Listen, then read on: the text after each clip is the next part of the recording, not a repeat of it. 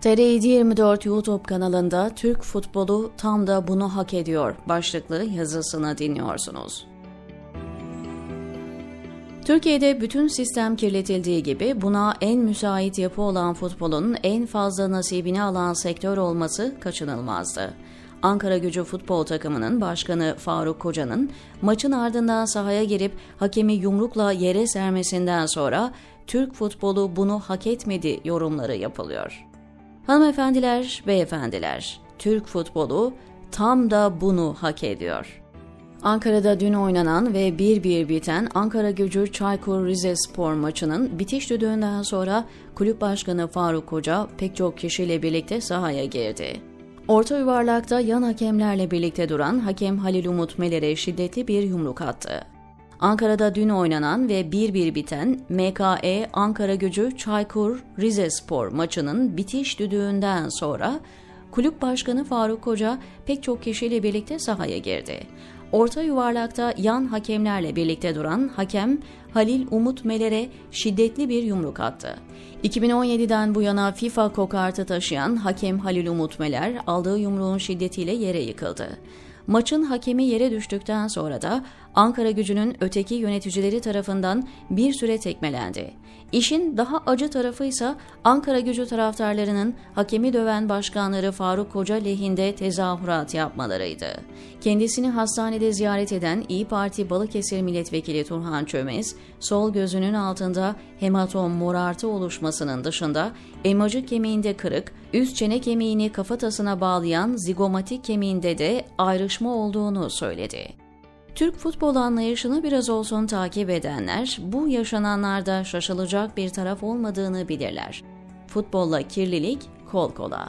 Türkiye'de dinden sonraki en büyük sektör futbol. Futbolu sadece takımlar ve takımlara harcanan para olarak düşünürseniz yanlış yaparsınız. Para güç demekse, futbol güç oluşturmada ikinci sıradaki konumunu sağlam bir şekilde koruyor. Kültür farkı olmadan, statü farklılığını ortadan kaldıran, üstelik her ortamda konuşulabilecek ve insanlara paye kazandırabilecek bir metadan söz ediyoruz. Sektör bu kadar güç pompalayan bir konumda olunca, oraya en önce kara güçlerin üşüşmesi kadar doğal bir şey olmaz. Sahaya girip, hakem yumruklamanın ne anlama geldiğini sıradan bir fanatik taraftar bile bilir. Başında bulunduğu kulübün taraftarlarının sorumluluğunu taşıyan kulüp başkanı hakeme yumruğun ağırlığını daha iyi bilir ya da bilmesi gerekir. Ancak Faruk Koca sıradan birisi değil. AK Parti'nin kurucularından olan bir kişi.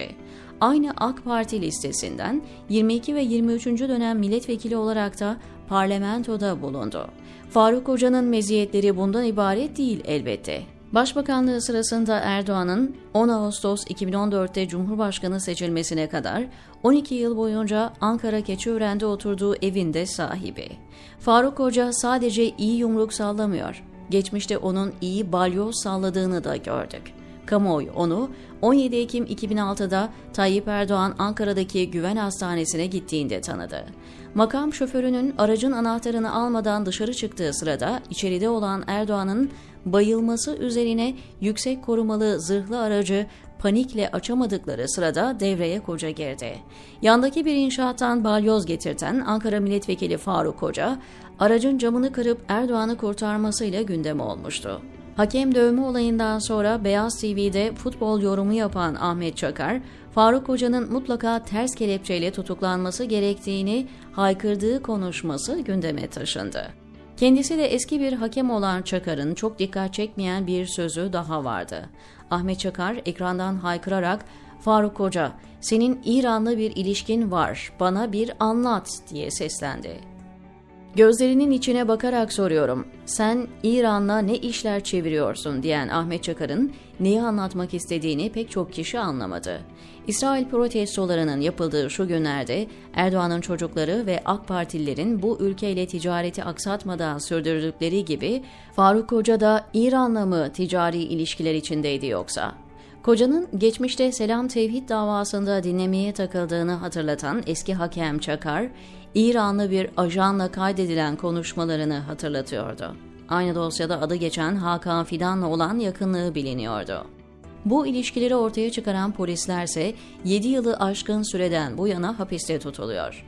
on yedi yirmi beş Aralık operasyonları gibi dosyada ortaya konulanlar doğru ama bunları ortaya koymak suç. Gözünü sevdiğimin Türkiye'si. Bir kişi hem Tayyip Erdoğan'ın en yakınındaki isimlerden biri olacak hem de MİT Başkanı Hakan Fidan'ın kankası olacak ve ona dokunulacak. Şaşarım sizin aklınıza.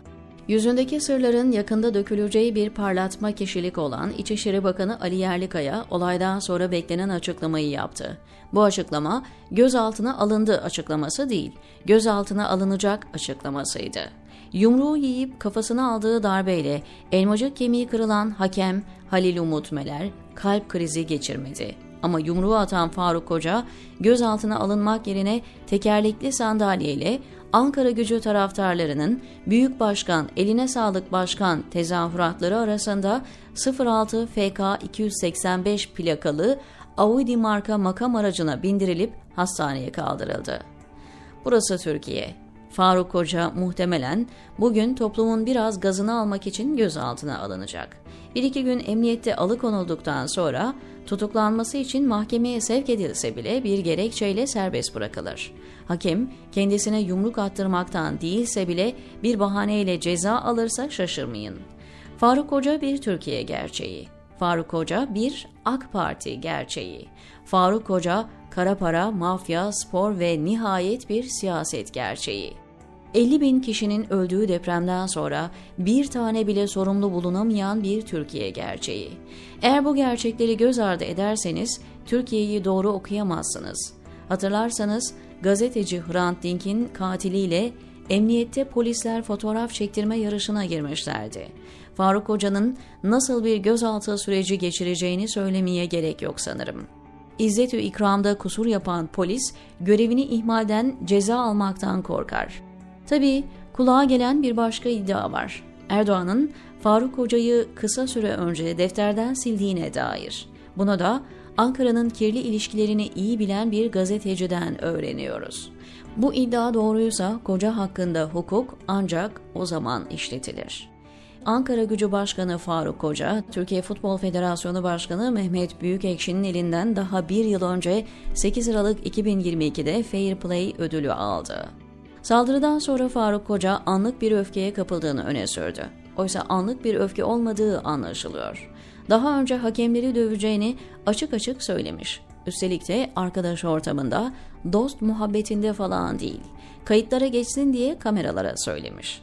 Türk futbolunun kirli yüzlerinden biri olan eski futbolcu Emre Bölezoğlu'nun olaylı maç sırasında ve sonrasında salladığı parmakların tek adresinin hakem Halil Umut Meler olduğu söyleniyor. Bu benim yorumum değil, futbolu yakından takip edenlerin değerlendirmesi. Bölezoğlu'nun parmak sallamasından birkaç saniye sonra da hakem Meler yumruğu yüzünde buluyor. Emre Bölezoğlu'nun Halil Umut Meler'in takıntısı ise dünkü maça özel olmadığını daha önce verdiği bir röportajdan öğreniyoruz. Futbol oynadığı dönemde yirmi dokuz Mayıs iki bin on sekiz'de maç sonrası sözleri şöyle. Halil Umut Meler ben sahada tekme yerken gülüyordu. Onu hayatım boyunca unutmayacağım. Türk futbolu tam da bunu hak ediyor derken sadece sorumluluğu Faruk Koca ve Emre Bölezoğlu'na yüklemek haksızlık olur. Sahaya dalan Trabzonspor Başkanı Ahmet Ağaoğlu'na hak ettiği cezayı vermezsen bu ligi bitirtmeyiz diyen Galatasaray yöneticisi Erden Timur'a ceza kesmezsen hakemleri nerede görürseniz tepkinizi gösterin diyen Fenerbahçe Başkanı Ali Koç'a gereğini yapmazsan Türk futbolu için bu günler daha iyi günler olarak hatırlanacak. Türkiye Futbol Federasyonu Başkanı Mehmet Büyükekşi'nin artık yeter, yeter diye feryat etmesinin orta vadede hiçbir şeyi değiştirmediğini, futbolun kirli tezgahının Büyükekşi'yi de ezip geçtiğini çoğa kalmadan göreceğiz diyor Ahmet Karabay T R yedi yirmi dört'teki köşesinde.